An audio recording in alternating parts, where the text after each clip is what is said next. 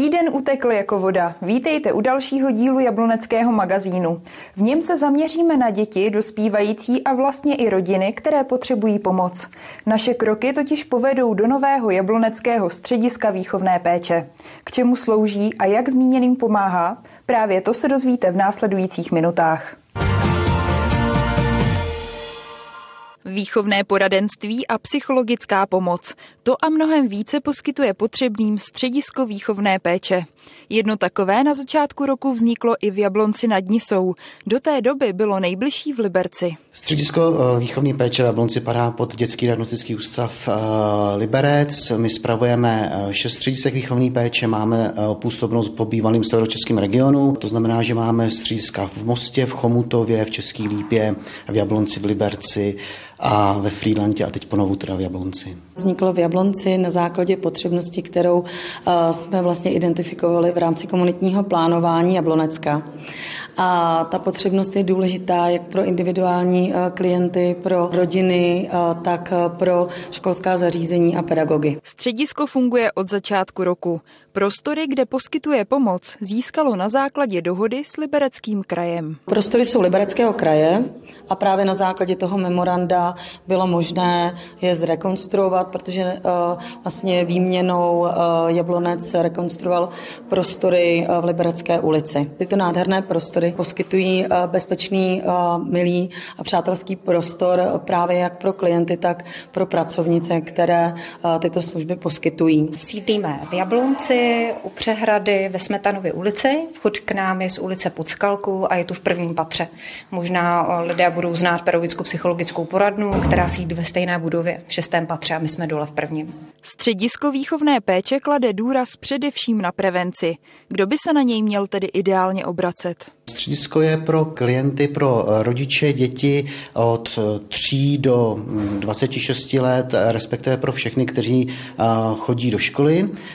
Zároveň je pro pedagogy, ale i mm, třídy, třídní kolektivy, ale určitě se v prvních fázích budeme zaměřovat na práci s rodiči a s dětmi. My už fungujeme vlastně od ledna, klienti k nám přichází od února, takže už jsme tady plný počet personálu a u nás pracují eh, dvě etopetky, které mají eh, psychoterapeutický výcvik, takže pracujeme nejenom poradensky, ale i terapeuticky a je tady také sociální pracovnice, která přijímá klienty. Děti starší 15 let si pro pomoc za odborníky mohou přijít sami. Za ty mladší by se pak měli ozvat jejich rodiče.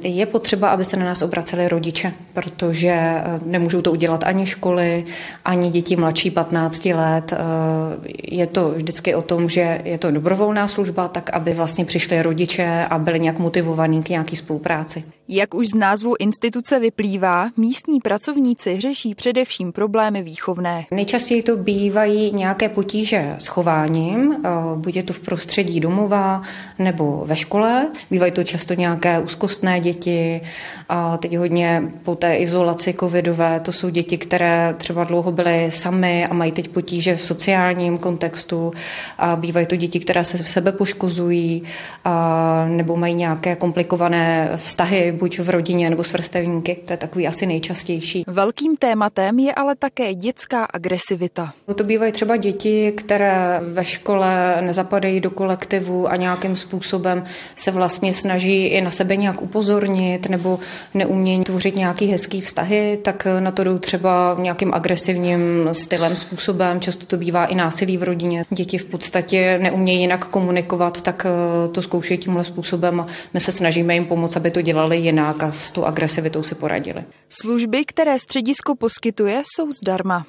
Na provozních nákladech se podílí město. V loňském roce jsme poskytli eh, dar výši 100 tisíc korun na vybavení a pro letošní rok na eh, provoz 350 tisíc, eh, který právě obsahuje i část ještě na dovybavení. Prioritně my samozřejmě financujeme jablonecké klienty, ale neděláme rozdíly. Budeme oslovat i okolní obce, aby se třeba do budoucna kvůli udržitelnosti finančně spolu podíleli. Pomoci není nikdy dost. I proto se do budoucna plánuje v našem kraji zřídit středisko ještě jedno. Aby jsme měli pokrytý celý liberecký kraj, tak nám chybí střízkovýchovní péče v Semilech. Určitě jsme o tom už eh, s příslušnými odbory na krajském úřadě, ale i s paní starostkou v Semilech mluvili. Nicméně ta cesta je ještě hodně dlouhá, protože k tomu musí dát zelenou jak ministerstvo školství, tak i teda samozprávy. V případě zájmu o jablonecké středisko se můžete na zdejší pracovníky obracet telefonicky a nebo e-mailem. Všechny potřebné informace naleznete na webových stránkách Dětského diagnostického ústavu v Liberci. Jak vidíte, vše se dá řešit. V případě potřeby tedy neváhejte a nebojte se využít odborníky na slovo vzaté.